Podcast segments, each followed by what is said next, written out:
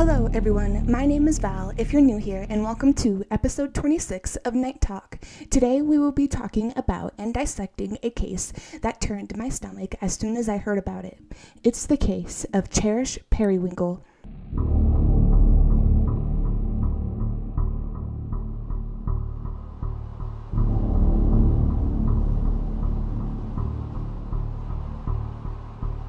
Before we get into the episode, let's get into some commercials and a disclaimer. First off, remember to follow my socials to keep updated on when I post new content. Link in the description of the episode. I have a blog called Corpse Moon Blogs where I put where I do weekly blog posts about my content, my favorite topics and lifestyle type posts also. I do post there every Friday. I also have a vlog channel called Corpse Moon Vlogs where I post weekly video diaries slash journals on Sundays. Lastly, just a reminder to follow the podcast so you can keep updated on the episodes. We post here twice a week every Thursday and Saturday, so come join in on the spooky fun. Okay, there is a, a disclaimer for this episode, like I said. There's a, a ton of trigger warnings for this case since it's actually pretty fucked up. Specifically, there's a trigger there's trigger warnings for child abuse, sexual assault, kidnapping, things like that. If you can't listen, I completely understand and I'll talk to you in another episode. If you are okay, continue listening.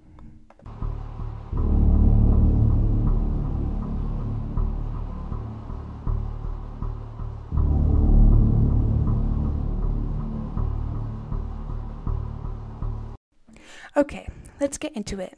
Firstly, we will be talking about Cherish's short childhood. Then we will be talking about the events leading up to the murder. Next, we will be talking about what actually happened to her.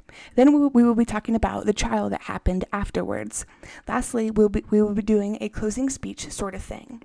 Okay, let's get into part one, which is Cherish's short childhood. Cherish P- Lily Perrywinkle was born on December 24th, which is Christmas Eve on in 2004, sorry, yeah, December 24th, 2004, in Jacksonville, Florida. To say she was born into a chaotic environment would be an understatement. Her parents were involved in an intense custody battle for her against each other, and it only just ended in 2010. Rayne Perrywinkle, the mother, won the, and, and gained custody of all of her children, Destiny, Nevaeh, and Cherish. According to Robert Wood, the custody evaluator in the case, wholeheartedly he whole, whole, wholeheartedly feared for Cherish's safety in Rayne's custody and voiced his opinions in court. He argued that Rayne created an unstable environment. This chaotic storm of a child of a childhood would be what would cause Cherish's eventual unfortunate murder. Okay, now let's get into part two the events that led up to the murder. Here's a timeline of the events leading up to Cherish's murder. June 21st, 2013, the first encounter with Don. According to allthatsinteresting.com, on June 21, 2013, Cherish Perrywinkle, her mother, and her two sisters went to a neighborhood Dollar General store. There they encountered Donald James Smith, a convicted predator who had been listed on the Public Sex Offender Registry since 1993. He had been released from prison on a child abuse charge just 21 days before. Surveillance footage shows Cherish and her family's first interaction with the suspect, Donald Smith. Another encounter. Then surveillance footage continues showing Donald following the Perrywinkles around the store.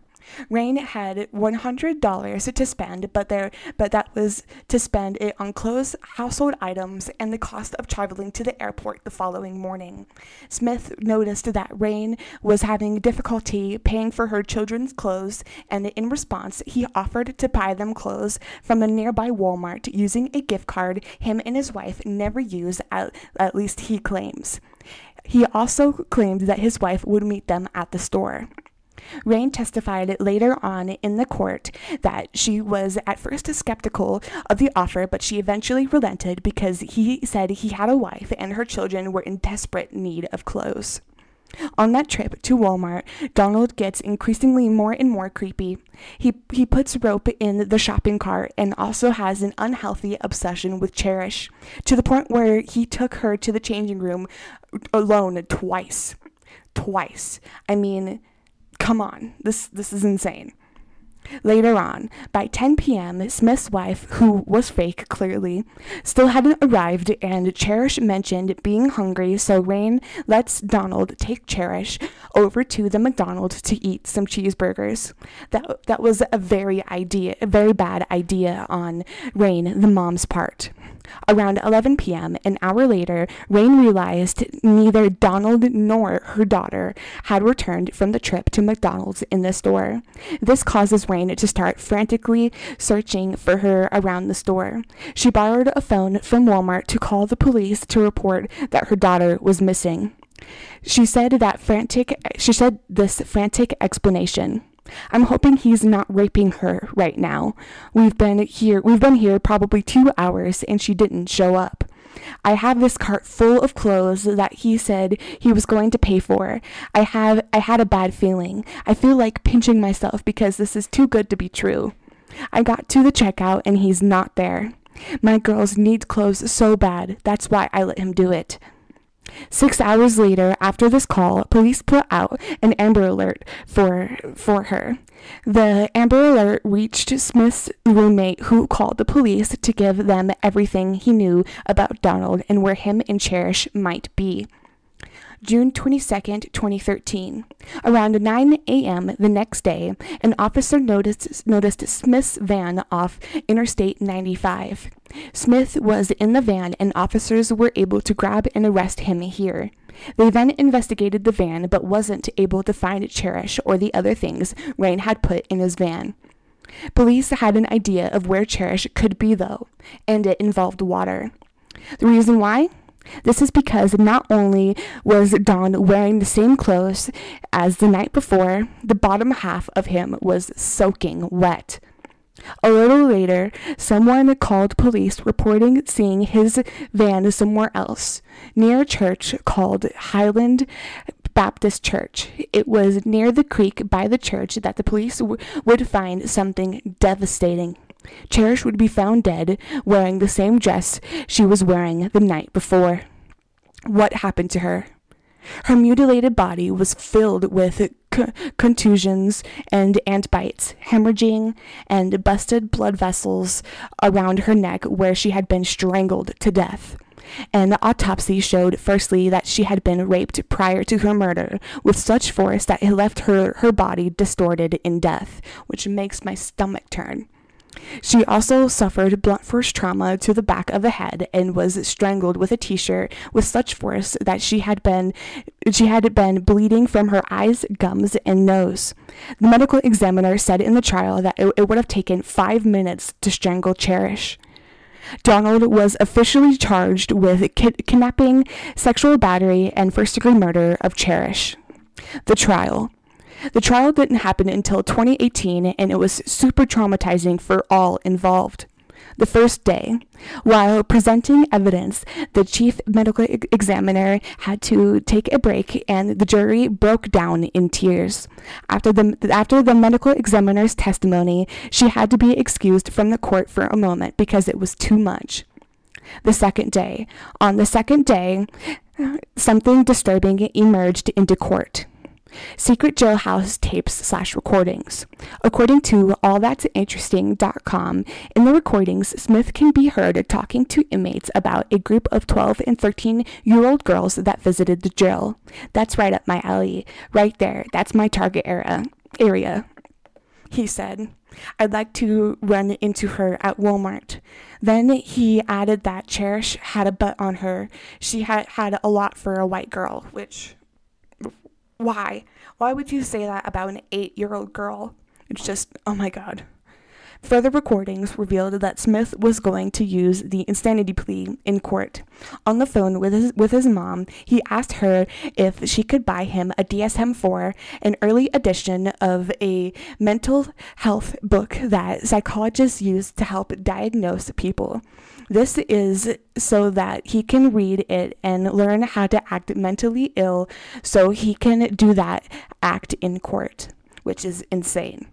Smith stated he wanted to he wanted the death penalty more than life in prison because he was scared the inmates would kill him and rightfully so because I know uh, people in jail don't take child killers too well.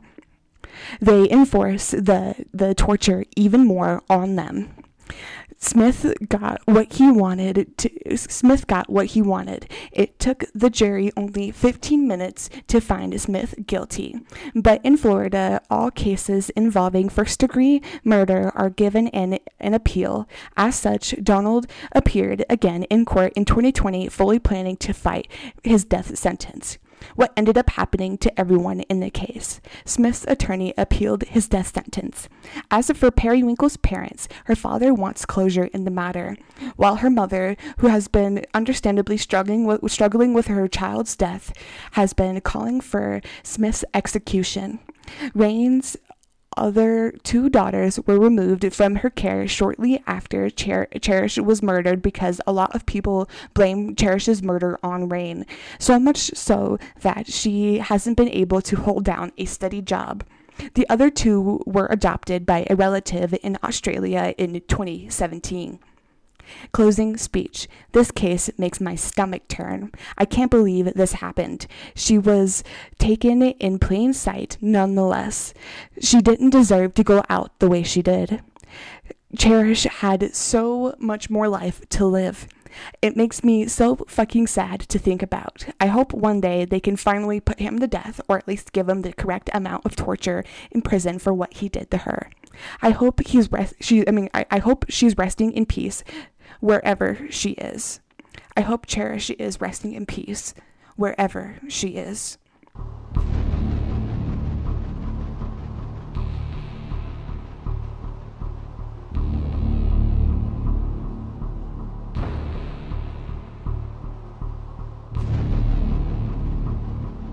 Okay, that is all I have for this episode. I hope you all enjoyed. Just a reminder to follow the socials to keep updated on when I post new content. The link is in the description. I love you all. I'll talk to everyone next time. This is Val signing out.